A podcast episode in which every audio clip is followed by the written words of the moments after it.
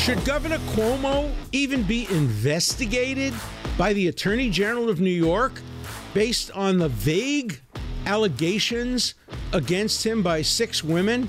Well, you'll hear why I don't think an investigation by the Attorney General of Andrew Cuomo is even proper on The Dershow. Show. What are we to make of the accusations now being leveled against uh, Governor Andrew Cuomo of uh, New York? There are two types of accusations. One, that he fudged numbers about nursing home deaths resulting from uh, COVID. Uh, he seems to have survived uh, that. Uh, obviously, it was something that voters certainly can take into account in deciding whether to vote for him again if he were to run. But the second one seems to be gaining traction. Namely, six women have now accused him of varying acts and statements that they say, some of them, constitute sexual harassment. Others claim inappropriate uh, touching. He has denied any inappropriate touching.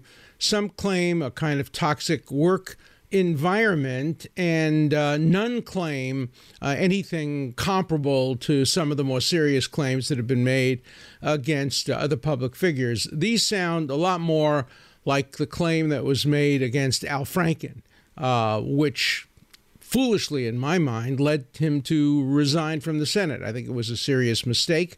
And interestingly enough, it was caused largely by um, senator from New York uh, who uh, is now not been very active in, in the campaign against uh, Governor Cuomo. We'll wait. Maybe maybe she will become active, but um, it's complicated because the the allegations are not that he um, inappropriately had sex with anybody or inappropriately asked anybody to have sex. The allegations are that he was kind of seductive and, and flirty. Uh, the most recent one, I'll just read you what she says. Um, she said, The governor approached me, he hugged me and kissed me on the cheek, put his hand around my waist, and we took a picture together. Uh, that incident was a celebration of four years of on time budgets. And listen to what she says. And this is so typical of how we are applying standards uh, today to conduct that had different expectations when they occurred. This is what she says. At the time, I thought that was wonderful, and everyone was talking about it. Oh, the governor likes you and thinks you're cute. I realize now that I wish that the environment were a little bit different for young women young, attractive women in Albany. Uh, she says it wasn't sexual harassment, it just suggests an atmosphere. Uh, and, and, and the question is does that really warrant investigation? There are some people calling for impeachment. Uh, New York uh, criteria for impeachment don't exist. It's uh, very much different from the federal system. Under the federal constitution, you can't be impeached unless you are convicted of four, one of four specified offenses in the Constitution treason, almost impossible to convict somebody of that. Uh, bribery, uh, also not so easy to prove, uh, although if the facts are there, you can prove it. Uh, or other, other means related to, like, similar to treason, bribery, or other high crimes, and, not or, and misdemeanors. The New York Constitution doesn't provide any criteria, it just provides a process. The process is very similar to the process that was provided for in the United States Constitution. You need a majority vote by the Assembly, which is the branch comparable to the House of Representatives. And then you need, I think it's a two thirds vote by the Senate in a trial presided over by uh, members of the appellate court in, in New York. So, very, very simple process, but no criteria. And so, opponents of Cuomo are calling for his impeachment, as, of course, opponents of Eliot Spitzer called for his impeachment, which led to his uh, resignation. Uh, in his case, it was again very, very different. It was consensual conduct with a prostitute that uh, uh, could have constituted a federal crime, although he was never prosecuted for one. Since he traveled across state lines, there was no dispute about the facts. There was a dispute about whether or not those facts warranted impeachment or, removal, and the governor made the decision. Uh, I do know Eliot Spitzer. He was my research assistant, and he was the kind of quietest and most well behaved uh, uh, research assistant I ever had. I was shocked when the story uh, came out, but it came out, it wasn't denied, and he's moved on. He now is a very successful uh, entrepreneur. Uh, the situation with Cuomo is, is very different. He's been elected and reelected.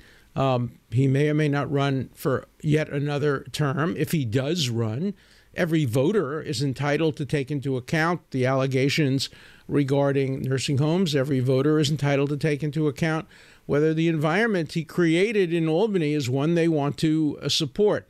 But I'm very concerned when impeachment or criminal justice is weaponized for political purposes. And now the investigation is the hand of the Attorney General of New York, Letitia James, uh, who uh, ran for office successfully on the promise, basically, of getting Donald Trump. Donald Trump was the president at the time. That was her campaign. That's how she won the election. She was relatively unknown uh, outside of the city of New York. And yet she campaigned, I'm going to get Trump. I'm going to get Trump. I'm going to investigate him. I'm going to put him out of business. Maybe I'll get him out of the presidency. Maybe I can do what the impeachment process can't do.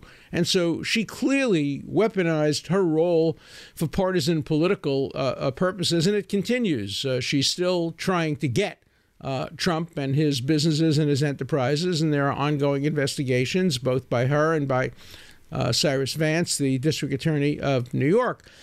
And now she's appointed two well regarded and distinguished lawyers to investigate investigate Cuomo. For what? There's no allegation he's committed any crimes. None of these things are criminal in nature. Uh, you might quarrel about their appropriateness, but again, that's for people to vote about, not for people to investigate. So, why are we having an investigation? I mean, Attorney General uh, uh, James really does f- put the focus on something I've been arguing for years and years and years and years. Uh, it's a disaster that we elect our prosecutors. Um, prosecutors should never, ever be elected. It's outrageous that people run for office on the promise of putting people in jail. That happened in Philadelphia when the district attorney won for basically promising to put Bill Cosby in, in jail. The attorney, the district attorney succeeded. The previous one had failed. It was a hung jury, and uh, I'm not here arguing the appropriateness or inappropriateness of a conviction for Bill Cosby, but I am arguing the inappropriateness of somebody running for office on the campaign to put somebody in jail, to investigate, prosecute, and convict somebody. That's just not what voters should vote for. And uh, the idea that we elect attorneys general, elect district attorneys, uh, because they've promised to put uh, Cosby, Trump um, uh, in jail, and now we have that same person investigating Cuomo, who she may run against or she may try to succeed. She has political ambitions.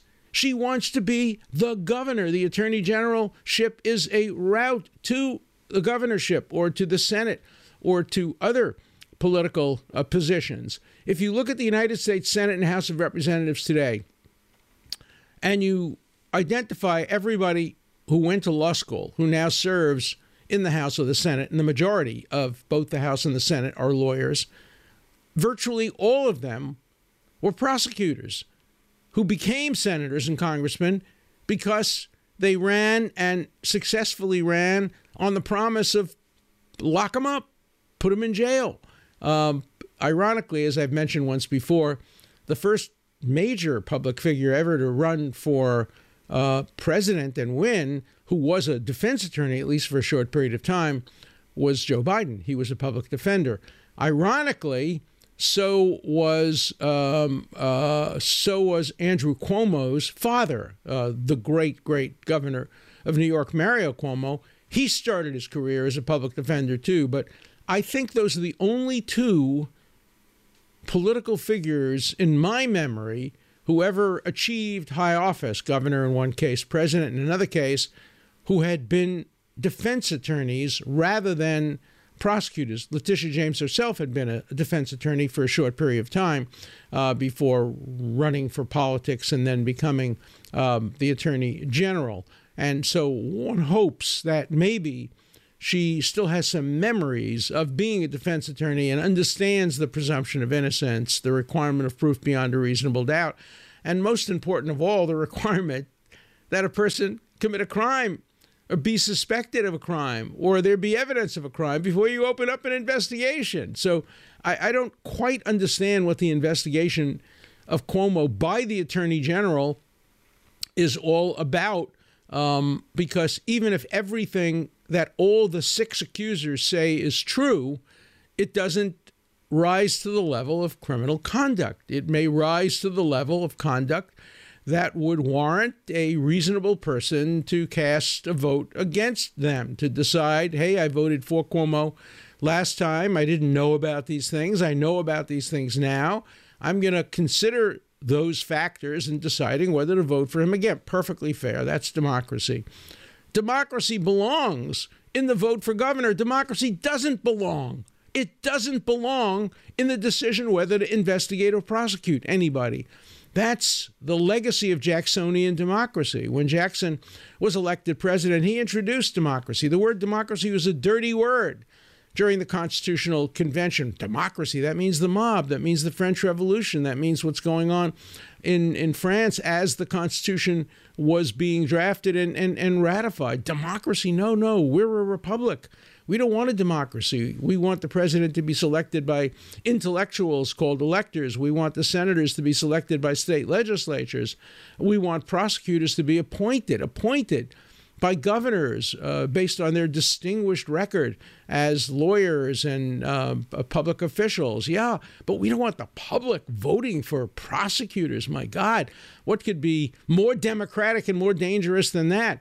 I've told you before the almost humorous situation in Florida, where in Florida you vote not only for who the prosecutor is, but you vote for who the public defender is. Would you ever vote for a good public defender who's going to bring about the acquittal of people who are dangerous? Imagine public defender candidate A saying, I'm such a great lawyer, I'm going to result in a lot of people going free who might otherwise be convicted. And the second candidate says, I'm not a particularly good lawyer. I'm, uh, if you elect me, all these guys are going to be convicted and go to jail and you'll be safe. We shouldn't be voting for prosecutors or defense attorneys. I can't imagine running for defense attorney. Uh, I'm a defense attorney because a client calls me and wants me to be their lawyer. I, I'm not answerable to the public. I'm not answerable to my viewers and my listeners when I'm a defense attorney. I'm answerable to one person in the world, my client. Obviously, subject to the rules of law, the rules of ethics, and uh, the rules of ethics preclude me, for example, from putting a witness on the stand who I know is lying, although lots of lawyers uh, break that rule. It's not a rule I've ever broken and ever will uh, break. So let's see what goes on in the Cuomo investigation. I don't know what these investigators are are looking for. There will be other women coming forward. That's what happens uh, all the time uh, in situations like this, particularly when you have loosey goosey definitions of what constitutes sexual uh, harassment um, and what constitutes inappropriate behavior. It's often in the eye of the beholder. Um, I can imagine people saying, "Oh my God, the governor hugged me and kissed me on the cheek." That, that's a great thing, as this woman said when it first happened. And easily imagine another woman saying, "No, I don't. I don't want to be touched. I don't want to be uh, kissed." Uh, and she has a right to say that and do that and pull away, and the governor has no right to hold that against her. So, what we're going to see is a political investigation, not a legal investigation, a political investigation that may produce evidence that will change some votes. But the idea that the Attorney General of the state, the chief law enforcement officer of the state, has jurisdiction over investigating these kinds of, at worst, sins, and in the minds of some, they're not even sins, uh, you know, we all have friends. We all know people who are too huggy and kissy and and touchy. Um, uh, I don't touch people. I don't hug people. I barely shake hands with people. Uh, but there are those who who who do, and um, uh, they're not criminals. Um, they become somebody that you worthy of criticism if they do it and somebody says no, I don't want it, and they persist. That's not proper behavior. technically, it might even be an assault. Nobody ever prosecutes anybody for hugging somebody or kissing somebody um, in that manner, in a friendly manner. I'm not talking about a romantic kiss. In one case, one of the women in the Cuomo situation claims many years ago that he kissed her on the lips. He categorically denies that. Okay, let investigators see if they can figure that one out. How are we going to go back in time? There's no video. Uh, she says lips, he says cheek tomato tomato. I, I just don't think it's going to be a um, uh, something that investigators can get to the bottom of. When I say tomato tomato, I don't mean to trivialize or minimize a kiss on the lips. If somebody ever kissed me on the lips, I'd be outraged and furious. Um, but I don't think I'd report it to the police. I think it might affect my willingness to interact with that person uh, in in the future. Um, by the way, there are people who, who, who try to do that. Bill Kunstler, remember the great lawyer Bill Kunstler? He used to do that. One day when I was uh, at Harvard, uh, I introduced a panel and uh, of lawyers. Um, very controversial panel, ranging from Roy Cohn to Bill Kunstler to a few other very, very prominent lawyers. Um, Jim St. Clair, I think it was the lawyer for Richard uh, Nixon. It was a great panel. And Kunstler came late, as he almost always uh, did. And um, he had announced at one point, so I introduced him. And I introduced him in the following way I said, Bill Kunstler has written that he only defends people that he loves. Well, I said, I defended Bill Kunstler, and I don't love him. I like him, but I don't love him, and I defended him. Whereupon he came over to me in front of an audience of what, five, six hundred people, grabbed me around and kissed me smack on the lips like he was a lover. Uh, I, I, you know, pushed back. Everybody in the audience laughed. It was funny. I didn't like it, but I didn't call 911. Uh, it happened. I got over it. I'm talking about it now, 30, 40 years uh, later.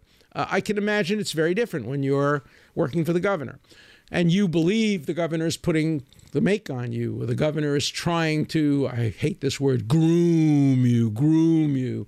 What does that mean? Uh, we're not talking about children here, we're talking about adults in the workplace. Uh, it's not right uh, if the boss um, makes a move on you or asks you if you have a boyfriend. It's not right, but it's not criminal. And again, we have to have criteria, we have to have priorities, we have to have calibration. You know, if everything they say about Cuomo is true, everything they say about Cuomo is true, it's a two on a scale of 10. If what they say about Joe Biden is true, it's a nine and a half on a scale of 10. I don't believe it. I don't think it's true. But what the woman claimed about Joe Biden is 10 times more serious than what anybody claimed about Cuomo. And so we have to have a single standard. We have to have a sharp line, actually, two lines one, innocence, the other, non criminal sexual harassment, and then the most important line of all, criminal. And you don't cross that criminal line unless you break a specific, clear law that can't be applied retroactively, and you do it with an intention to commit that crime. You have to have the to be or not to be moment. To be a criminal, you have to stand on one side of the line and basically say, to be or not to be a criminal, today I'm deciding to cross the line into criminality. Unless you do that, you should not be charged with any kind of a felony or a serious crime. We have misdemeanors that do permit prosecution for negligent behavior. I'm not a fan of those. I'd rather see those handled civilly. But for a serious crime, there has to be a clear statute that was applicable at the time you did it. You have to have fair warning and you have to cross that line with knowledge and and with intentionality. And there's no allegation here that Cuomo uh, did that. So I'm worried about the implications of an investigation conducted by the Attorney General of New York, who has jurisdiction over criminal conduct. She doesn't have jurisdiction over the manners of a governor. She doesn't have jurisdiction over the appropriateness of what a governor does. She doesn't have jurisdiction over whether he engaged in conduct that would cause you to vote against him. Lines are important in a, con- in a country that operates under the rule of law. As Justice Frankfurter once said, The history of liberty is a history of process, of procedures, of clear rules. And that's what we need in the Cuomo case. Uh, let there be legislative investigations. That's fine. They could investigate the nursing homes, nothing criminal again. They can investigate whether or not he did the right thing or the wrong thing. They can investigate the climate in the executive mansion in Albany. All of those are appropriate for legislative investigations because legislatures have broad power to just make things better, to improve situations. Maybe they can pass a statute that would create a different line for sexual uh, harassment or maybe even change the criminal law as long as they do it prospectively and it's constitutional they have the power to do that but to give the attorney general of the state who has authority over criminal charges largely she has other authority as well but the authority to do an investigation of something that so clearly is not criminal in nature and would never satisfy any constitutional criteria for criminality is, I think, uh, dangerous. So, look, I'm a criminal defense lawyer, I'm a civil libertarian, I'm a constitutional lawyer. Uh, I don't care whether the victim is a Democrat, as he is in the Cuomo case, or a Republican, as he is and was in President Trump's case. I couldn't care less about that. I'm not partisan when it comes to the way I evaluate the Constitution, the way I evaluate the criminal justice system. So, some of you out there who were happy that I was critical of the prosecution of Trump may say, oh my God, we're not so happy. He's now defending Cuomo, who's a Democrat. Well, too bad. Uh, that's what I do. And there are probably some of you out there who are Democrats who are saying, oh my God, we're so glad he is putting the Cuomo thing in perspective. It's not criminal. Boy, was he wrong when it came to, to Trump. No, you can't do that. I'm either right in both situations or wrong in both situations. But you can't distinguish between people based on whether they're Democrats or Republicans, liberals or conservatives. You can when it comes to voting for them. I do. But you can't when it comes to deciding whether they should be investigated criminally, whether they should be prosecuted, whether their businesses should be looked into, whether we approach the matter in the way Stalin and Lavrenti Beria, you've heard me say this before. Beria, the head of the KGB, notorious KGB, goes to Stalin and says, Show me the man and I'll find you the crime. That's what Letitia James seems to have done when she ran for office. She saw the man, his name was Donald Trump. She is going to find the crime. She is going to search high and low to find the crime. Is that what's happening with Cuomo now? I don't know. Maybe they're not even looking for a crime. Maybe they're looking simply to issue a report about the environment in the Capitol in Albany. Not really their business. That's a legislative matter, not appropriately a matter for a prosecutor who has the power to indict and, and, and prosecute. So I'm curious what you think. I'm curious, those of you who were opposed to the criminalization, weaponization of the law against Trump, are you also opposed to the weaponization and criminalization of uh, activities that relate to uh, Governor Cuomo, uh, and the opposite. Uh, do you all pass the shoe on the other foot test? Are there different shoes here or different size feet? Uh, I'm interested in hearing your views on all of these issues, so please call in and give me your views on the Cuomo investigation on The Dershow. Now to my favorite part of the show, the wits for the Dershow, the callers. First call. Hi, Professor. This is Dave from Utah, and I have a question regarding the process the colleges follow regarding accusations of sexual misconduct. Why don't colleges just defer to law enforcement to conduct a criminal investigation and then tie any discipline to the outcome from the criminal justice outcome to the what they find? Um, I realized that they would probably have to implement a mutual no contact order between the parties and any witnesses just to keep the peace while things are being resolved. But it just seems to me like they're duplicating a process that already exists and they're doing it very poorly. Thank you. Uh, I look forward to hearing the answer. I think it's a very good point. Uh, I would agree as to conduct which is allegedly criminal, for example, rape. But what about conduct which is just in violation of university rules? For example, a professor having sex with one of his or her students. There's nothing criminal about that if the student is above the age of consent. but a university has the right to prohibit such conduct. So they need to have a disciplinary uh, board. There are some universities that did try to defer to law enforcement, and under the Obama administration, uh, rules, they could lose their funding if they did that. So they didn't even have the right to do that in rape cases. They had to have a process, an independent process, and in that case, a process which clearly violated all the fundamental rules of fairness and justice. So that's why I'm so opposed to what the Obama administration did to university campuses. Uh, this is Thomas Gandy in Memphis, Tennessee. Uh, Alan, I was listening to you talk about uh, the baking the cake argument, and I think I agree with you on just about every part of it, um, with at least in respect to civil liberties. But the argument that was being made was about art. A lot of people in the wedding cake industry consider their work uh, very personal, and it's it's not that you walk in and just pick one out.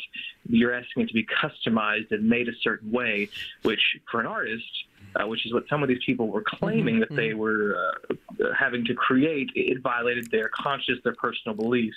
It would be like asking a musician to write a song about something that they fundamentally disagreed with, or an artist to mm-hmm. paint to make a canvas mm-hmm. of, of something that, that, that is against their morality. It's different than serving someone food or walking in and buying something off a shelf. And that was the argument that was made by these people. And I, I am sympathetic to it. And I'm just curious kind of how you, you, would respond to that because I really am not certain. I love the show. Thanks so much. Bye bye. It's a great question. And here's the test. And I'm curious how you would come out on this test. Take it out of the context of gay marriage and put it in the context of miscegenation. Let's assume the same baker refused to use his artistic talents to bake a cake celebrating a marriage between a white person and a black person. The law is very clear. You can't discriminate based on race. Um, the implications of your argument, and you didn't put it as an argument, you put it very legitimately as a concern, would be that um, that also would be the right of the baker not to bake a cake for a couple that consists of a black and a white person. Take it one step further. A person comes in and says, I'm Jewish. Uh, me and my wife, perfectly heterosexual couple, we want to get married. And uh, the baker says, You killed Jesus. Um, I'm not baking a cake. I'm not using my artistic um, um, uh, talents for any Jew. Uh, you killed Jesus. Um, would that be appropriate or would that violate the statute? All I demand is that whatever the rules are for racial discrimination, religious discrimination should be applied to uh, sexual orientation. So I'd be satisfied if the law was no artist can be compelled to do anything that violates whatever their feelings are, whether they're based on rational, irrational, racist, religious uh, bigotry. I'm, I'm satisfied with that. If you give the artist the complete authority, but you have to do it across the board you can't make a distinction between an artist, a cake maker, refusing to bake a cake for a gay couple if he would have baked a cake for a heterosexual Christian couple uh, uh, that was uh, divorced or that was biracial or a Jewish couple or a couple that contained one Jew and one non-Jew. Um, or let's let's uh, put it in another context, which is closer to my experience. Let's assume you have an Orthodox Jew who is a cake baker and a great art artist cake baker. I had one in my neighborhood, uh, Rebbetzin Schick, Mrs. Schick. She was the greatest baker in the world. She made cakes that you wouldn't believe. I know because I was a delivery boy for her when I was like 12 or 13 years old. And she was very, very religious. And I'm not putting this in her mouth, but I'm using it as a hypothetical. Let's assume a couple came in and uh, and the man said, "Hi, my name is uh, Bernie Schwartz." Uh, and this is my future wife, Molly O'Brien. And we want you to bake a cake for us. And and uh, and Rebbetzin Schick says to Molly O'Brien, "Are you Jewish?" And she says, "No, I'm Irish. Uh, are you going to become Jewish?" "No, I'm going to continue to go to church. I'm a religious Catholic. I'm marrying this nice Jewish boy. Uh, please bake us a cake." And she says, no, no, I can't do it. Uh, my religion doesn't approve of religious intermarriages of that kind. If that would be protected, then you can argue that the person who refused to make the cake for the gay couple would be protected, or the person who refused to bake the cake for the interracial couple. But there has to be a single standard. But the point you make is a, is a good one. First Amendment probably does protect an artist from using his or her talent in a way that's inconsistent. Um, I can imagine a person saying, I'm not baking cakes for Democrats. I'm not baking cakes for Republicans. You're a Trump supporter? No cake. Remember the uh, Seinfeld episode, The Soup Nazi? No soup for you. No soup for you. No cake for you. You're a Democrat? No cake for you. Okay, whatever the law is for that, the law has to be for the gay couple as well. That's my only point. Professor Dershowitz, I was just listening on Rumble, and I was wondering, um, what? Why do you think uh, President Biden uh, was uh, falsely accused by Tara Reade? I know I don't know if that was ever looked into. I guess I missed the uh, any evidence saying that she her claim was false. So I was just I was surprised to hear you say that. Thank you. Bye bye. It's a good question. Um, there was a thorough article both in the New York Times and Politico, and they investigated her background extensively and found out that she had a history of falsehoods, a history of running out on rent, a history of other conduct that would at least raise questions about her credibility. But I agree with you. I don't think there was ever uh, an investigation of the specific charges. Look, liars can also be subject to sexual abuse. So you have to look at, at the evidence in the case. Of course, her credibility is one of the factors that you look into, but I think you make a point. I don't think the charge was ever disproved. I think her credibility was questioned. And I agree with you. I think a double standard applies. I think the same allegation, almost the identical allegation, was made against President Trump by a woman who claimed uh, an event that occurred in the changing room in, I forget, Bloomingdale's or one of the department stores in New York. And that was uh, looked into fairly thoroughly. Of course, no charges were ever brought. The point, I think, in general is don't believe accusers, don't believe the accused. Look at the evidence. And uh, among the evidence you look at is the credibility of the accuser, the credibility of the accused. So I think one has to look at the the totality of the evidence, and you make a point. Um, I don't think that um, the investigation of Reade was as thorough as, for example, some of the other uh, investigations that were done, Kavanaugh and other such cases. We have to have a single standard, a single standard of who we investigate, how we investigate them. Um, as you know, I've called for the creation of a Me Too court, former judges, distinguished uh, people, and anybody who's accused, like I was accused, could bring the case in front of the Me Too court. I'd be the first person to bring the case because I've asked the FBI to investigate my case. I've asked the U.S. Attorney's Office, the district attorney to investigate the case. So far, nobody has looked into it. Uh, and if they did, they would find out in my case emails indicating she never met me, never heard of me, uh, tape recording by her own lawyer, a recording by her best friend, all indicating she never met me, never heard of me, and was pressured into falsely accusing me by her lawyers for for money. Uh, so I welcome an investigation, and I would think any innocent person would welcome an investigation. And I think there should be a process for demanding an investigation. Anybody who doesn't demand an investigation, hey, we have a right to wonder why. So let's set up that process so we don't have what's I call guilt by accusation, that if you're accused, you're guilty. I wrote a book called Guilt by Accusation The Challenge of Proving Innocence in the Age of Me Too. You can get it free, by the way, on Kindle. Just uh, Guilt by Accusation, press the button, free on Kindle. Read the book. Let me know. Call in. Tell me what you think of the evidence that I present in that book that I never met the woman who accused me. That woman ought to be in prison. She perjured herself deliberately for money.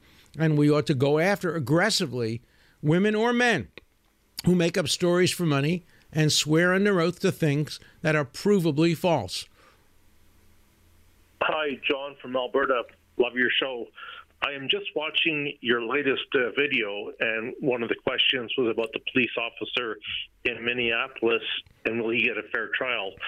Uh, my question is uh, the world is being ruled more and more by the mob. And have, through your experience, has it ever been this bad?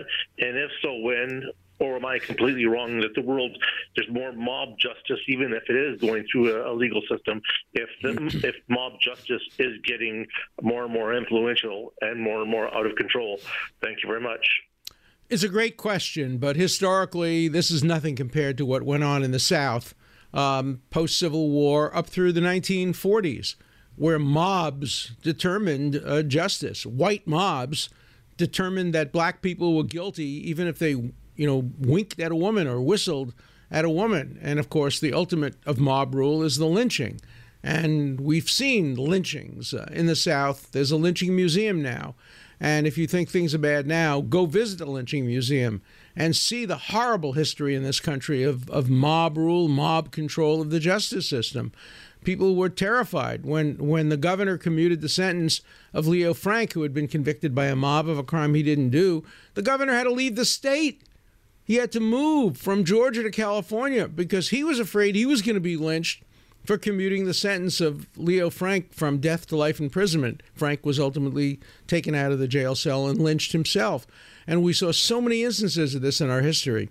We saw mob rule during the McCarthy period. It wasn't like the lynchings. So the lynchings are the worst. Nothing ever compares to that. McCarthyism, but what's going on now is very dangerous as well. Uh, we should not have justice by mob or justice by popular opinion or justice by vote. Justice should be done based on the facts in front of judges and jurors, uh, by prosecutors who are not looking for political advantage from getting a conviction. We have so many people now, people who are on death row, people life imprisonment, who were falsely convicted. Who are finally being exonerated after 20, 30 years in prison. And the prosecutors knew they were innocent. The prosecutors withheld evidence. The prosecutors distorted evidence. One of the most famous cases, prosecutor holds up the underwear of the defendant and says this underwear has the blood of the victim on it. Prosecutor knew there was paint on the underwear, not blood. and the person got the death penalty. Ultimately, the Supreme Court reversed the conviction, but the prosecutor wasn't even prosecuted, was promoted. That's what happens in America. That's why we have to fight for justice. And it doesn't matter who the victim of the injustices, whether it's the President of the United States, the governor of the state of New York, or some obscure person with no political clout and no money and inability to afford a lawyer. That's why I do 50% of my cases pro bono, because I want to make sure that when we say justice for all, we mean it. Hello, Alan. This is Joel Samet. I live in Cedarhurst, New York. I was watching your show tonight and you're using some words such as slavery. We had slavery and how we tried to do this country with, with all these things. But I want to start from the beginning when we talk about all this stuff. This country was founded on the Bible. I don't want to get into religion, but the Bible. And we're coming into Passover right now. We're talking about slavery. This country was founded on the Bible, meaning everybody is responsible for himself. Slavery means, in the definition of one of the definitions, it says on the, on the Seder table, we say uh, we were slaves of Pharaoh in Egypt. What does that mean? It means anybody who depends on the government for their life is a slave. Period. The Bible's against any slavery. It's against top down. It's ground up. This is what this country was founded on. Each responsibility. Okay, when it comes to anti-Semitism, that's a whole different topic. But if you understand science, all the sociologies and these things, why is it that way? I would question if you study Jewish history or world history for that matter, is that there was always racism, but Jews are not a race. Why is there anti Semitic? What is the point of that? That's a scientific discussion. I'm willing to discuss with you why and based on the Bible, which is a sep- I just want to say for two people, there are two people we are really here for. Moses, who wrote it, and Ezra, who translated into, created the alphabet, and we are educating the whole world. If not for that, I don't know where we'd be today. You make an interesting point. Uh, certainly, the founders of our republic uh, knew the Bible very well. Um, Madison was a scholar, um, actually spoke and read Hebrew. Uh, Jefferson had read uh, the Bible, but remember, one of the first things they did was to separate church from state. Uh, Madison and Jefferson drafted the first separation of church and state statute for Virginia, and then the First Amendment, which says Congress uh, shall make no law respecting an establishment of religion or prohibiting the free exercise thereof. So the Constitution says you're free to believe in the Bible and you're free to believe what the Bible says. You're free to believe the Bible is the Word of God, written by, handed to Moses, written by Ezra, as you point out. But uh, you're free not to. Uh, you're free to regard the Bible as something written by people um, 3,000 years ago that has many, many, many wonderful good points in it and some not so good points in it. Uh, you're free to make that decision. Uh, that's what the Constitution accords you. And I disagree with you about slavery. There's a big difference between being an enslaved black person in the South, subject to being whipped, subject to being separated from your family, and uh, believing in Social Security uh, or believing in the New Deal the New Deal was government programs. And yes, uh, many people relied and depended on the government because they couldn't depend on themselves because of the economic situation. That's not slavery. That's something the people voted for and decided to uh, agree with and uh, decided to live under. And uh, yeah, I don't feel myself as a slave because I have to pay Social Security or I have to pay taxes or I have to comply with government regulations. I wouldn't feel myself a slave even if the government compelled me to be vaccinated. I wouldn't have to be compelled because I want to be vaccinated. I've been vaccinated. My son's waiting to be vaccinated. Uh, he's waiting online, waiting his turn.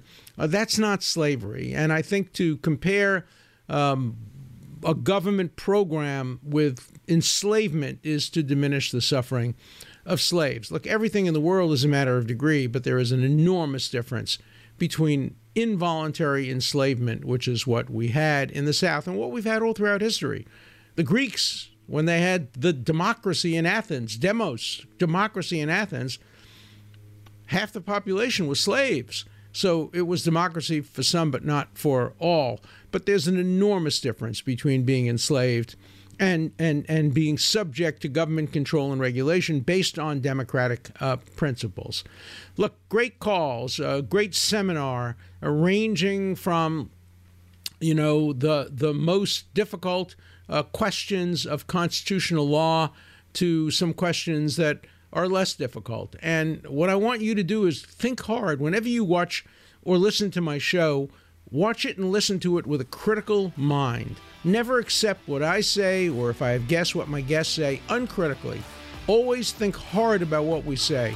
My goal is not to propagandize you. My goal is to stimulate you, to make you think, and encourage you to call, encourage you to tell your friends to listen to The Dershow Show and call.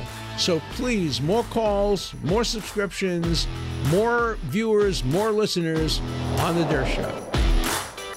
An important part of the Dershow Show is your voice, your questions, your comments. Please call 24 7. The number is 216 710 0050. Keep your comments short and to the point. Again, the number for you to call 24 7 is 216 710 0050. Hard questions, criticisms, everything's fine just keep your questions short, and I'll answer them all on The Dershow.